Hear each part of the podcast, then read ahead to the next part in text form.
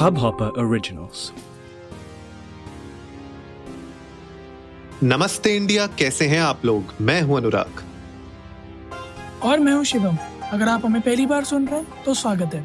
इस शो पर हम बात करते हैं हर उस खबर की जो इम्पैक्ट करती है आपकी और हमारी लाइफ तो सब्सक्राइब का बटन दबाना ना भूलें और जुड़े रहे हमारे साथ हर रात साढ़े दस बजे। नमस्ते इंडिया में। भैया शिवम आपका टॉपिक आ गया आज। मेरा टॉपिक आ गया मतलब? हाँ जी आपका फेवरेट स्पोर्ट मेरा फेवरेट स्पोर्ट हाँ जी। कैसे? सॉकर कौन सा? सॉकर सॉकर के मानी गिरानी क्या बोलते हैं उनको? विशेषज्ञ नामी हैं गिरामी नामी गिरामी। हाँ हाँ जी नामी गिरामी विशेषज्ञ। मैं मैं ये कहता हूँ ये जो ऑफ़ साइड हुई ना मैं इसकी कड़ी निंदा करता हूँ। मैं चाहता हूँ अक्षय कुमार की इस पर पिक्चर बनाए। अक्षय कुमार जी के वैसे ही बहुत सारे प्रोजेक्ट्स पेंडिंग चल रहे हैं यार। यार अभी हाल फ़िलहाल में कई सारे ऐसे इंसिडेंट्स भी होगा ना मैं तो इस बात से डरा हुआ हूँ कि कहीं वो यूक्रेन रशिया के ऊपर ही कोई पिक्चर ना बना दे। कि वो कहीं से निकल के आए थे फिर उन्होंने रशियन आर्मी पीछे से अटैक करके एकदम कुछ क्रांतिकारी कर दिखाया था।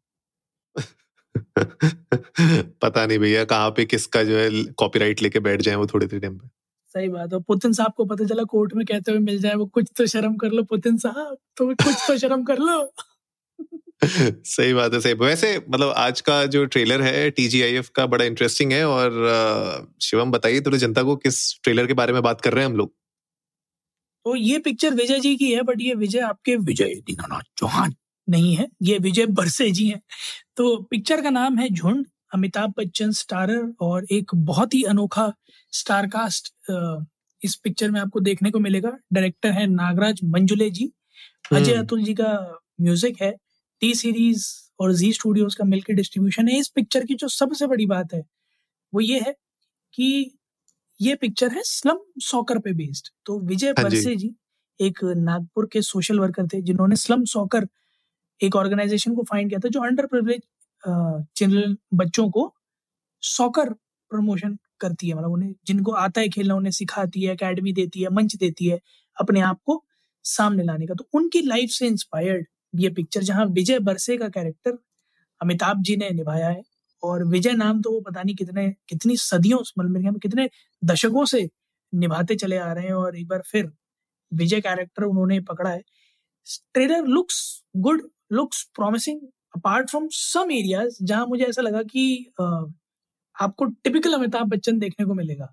Like repetitive and typical Amitabh Bachchan. तो मुझे इसमें कुछ नया देखने नहीं मिलेगा। इसमें आई रादर से कि विजय बरसे कम और अमिताभ बच्चन ज़्यादा नज़र आ रहे थे मुझे ट्रेलर में। I don't know if if uh, that's what everybody else feels but uh, मुझे विजय बरसे कम और अमिताभ बच्चन ज़्यादा नज़र आते हैं कि कहीं अमिताभ बच्चन किसी स्लम में गए हैं और वहाँ के बच्चों के साथ अगर इंटरेक्ट कर रहे हैं या उस शूज़ में स्टेप इन कर गए हैं तो वो कैसा एक्ट करेंगे, वो मुझे ज़्यादा देखने को मिला। सो आई गेस इंस्पायर्ड है बायोग्राफी नहीं है तो ऑफकोर्स अपना टच ऐड कर ही सकते हैं बट विजुअल्स काफ़ी अच्छे हैं तो I am excited to see कि, क्योंकि यूजुअली जब स्पोर्ट्स मूवीज़ बनती हैं अनुराग आपने भी देखा होगा तो उनमें जो थ्रिल एलिमेंट्स होते हैं, वो होते हैं, जैसे मैचेस फंस गए हैं या गोल स्कोर्स हैं या फिर इस तरह की जो मोमेंट्स होते हैं वो थ्रिल्स होते हैं। So I I am really excited to see कि इस पिक्चर में थ्रिल्स कैसे डाले गए हैं। मतलब क्योंकि अ, एक पूरा प्लॉट बिठालना जहाँ बच्चे को दिखाना कि वो फुटबॉल में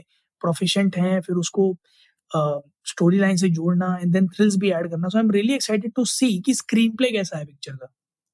एब्सोल्युटली यार और जिस तरीके से ये पूरी मूवी का कॉन्टेक्स्ट रखा गया है, वो ये रखा गया है कि यार, जो स्लम में बच्चे होते हैं, उनके पास पोटेंशियल बहुत ज़्यादा है। It is not just about football it is not just about one sport it is about कि उनके पास पोटेंशियल है, लेकिन उस पोटेंशियल को मेरे ख्याल से या तो मेन स्ट्रीम जो हमारी सोसाइटी है वो उसको आगे आने नहीं देती या उनको ऐसा लगता है कि जैसे बार बार मूवी में बताया गया है कि अरे यार ये तो जो है स्लम के बच्चे हैं झोपड़पट्टी के बच्चे हैं बार बार वो। इम्फोसिस इसीलिए दिया गया है क्योंकि कहीं ना कहीं ये रियलिटी में भी होता है कि जहाँ पे जो स्लम एरिया में बच्चे हैं उनको मौका नहीं मिल पाता मेन स्ट्रीम में अपने टैलेंट को शोकेस करने का तो ये मूवी का जो प्रेमाइस है वो उस तरीके से सेट किया गया है और मुझे लगता है कहीं ना कहीं फुटबॉल एक ज़रिया है जो दिखाने की कोशिश की गई है कि किस तरीके से ये अपने टैलेंट को मंच एक एक बड़े मंच पे दिखा सकते हैं शोकेस कर सकते हैं और सक्सेस उसमें पा सकते हैं। इनफैक्ट एक डायलॉग भी होता है जिसमें अमिताभ बच्चन कहते हैं कि ये मतलब एक पत्थर मार के हाथ से एक सुअर को गिरा देते हैं मार देते हैं। तो मान लीजिए बॉल आपने अगर इनके हाथ में दे दी तो ये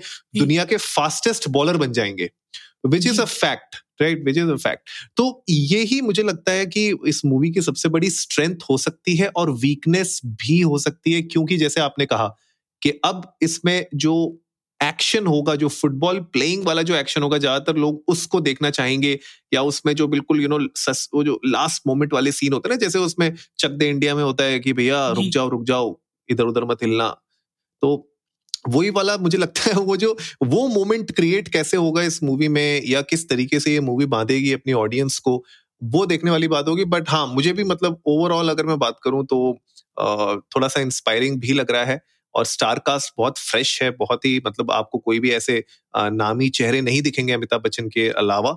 लेकिन मुझे लगता है यही इसकी एक स्ट्रेंथ भी हो सकती है। पर शिवम अगर आपको बताना हो कि सबसे बड़ी स्ट्रेंथ इस मूवी की अपार्ट फ्रॉम अमिताभ बच्चन क्या हो सकती है? तो आपके पॉइंट ऑफ़ व्यू से क्या है वो?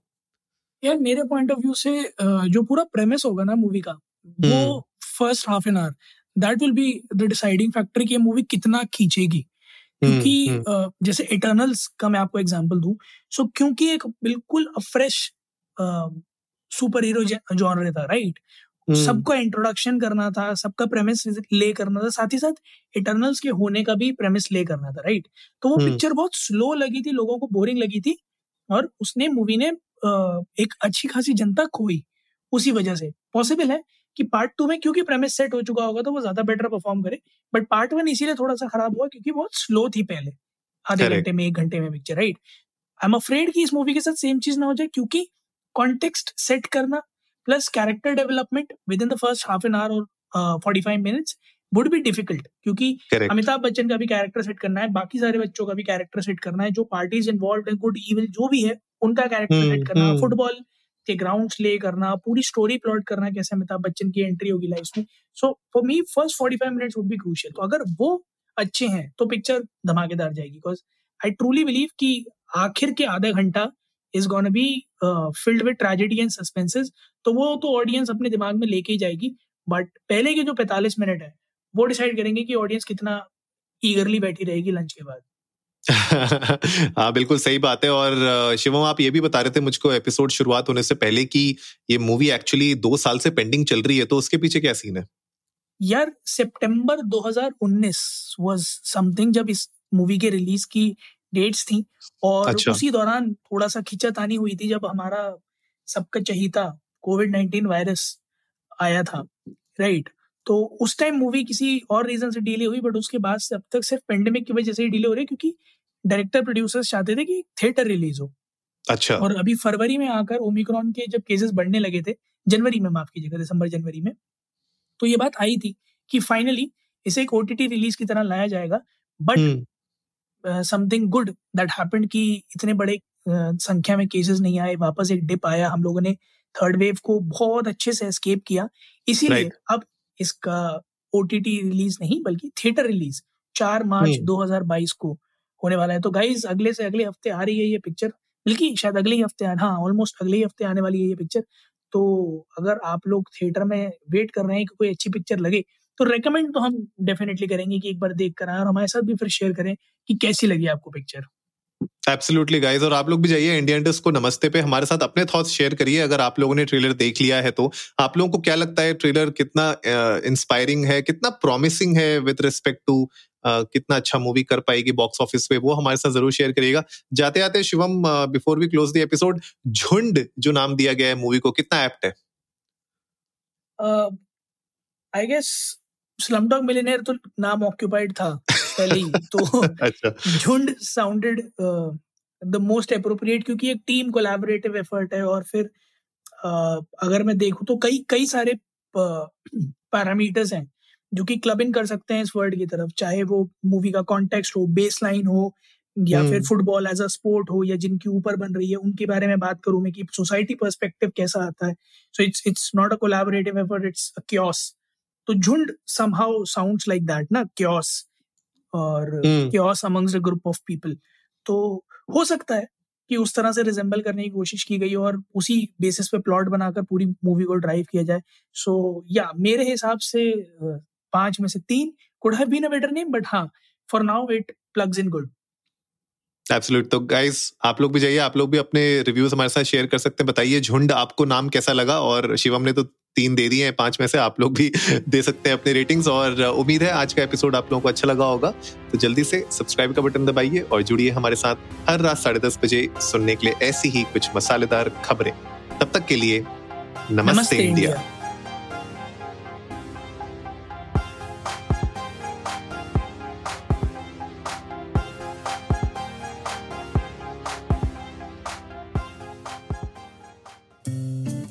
इस हब हॉपर ओरिजिनल को सुनने के लिए आपका शुक्रिया। अगर आप भी अपना पॉडकास्ट लॉन्च करना चाहते हैं तो हब हॉपर स्टूडियो वेबसाइट पे रजिस्टर करें और एक मिनट के अंदर अंदर अपना खुद का पॉडकास्ट लॉन्च करें। यही नहीं स्टूडियो देता है आपको पूरी आज़ादी कहीं भी, कभी भी अपना पॉडकास्ट लॉन्च करने की सिर्फ़ तीन आसान स्टेप्स में। तो साथ में अपना पॉडकास्ट शुरू करने के लिए तैयार। Just hop on Hubhopper simply content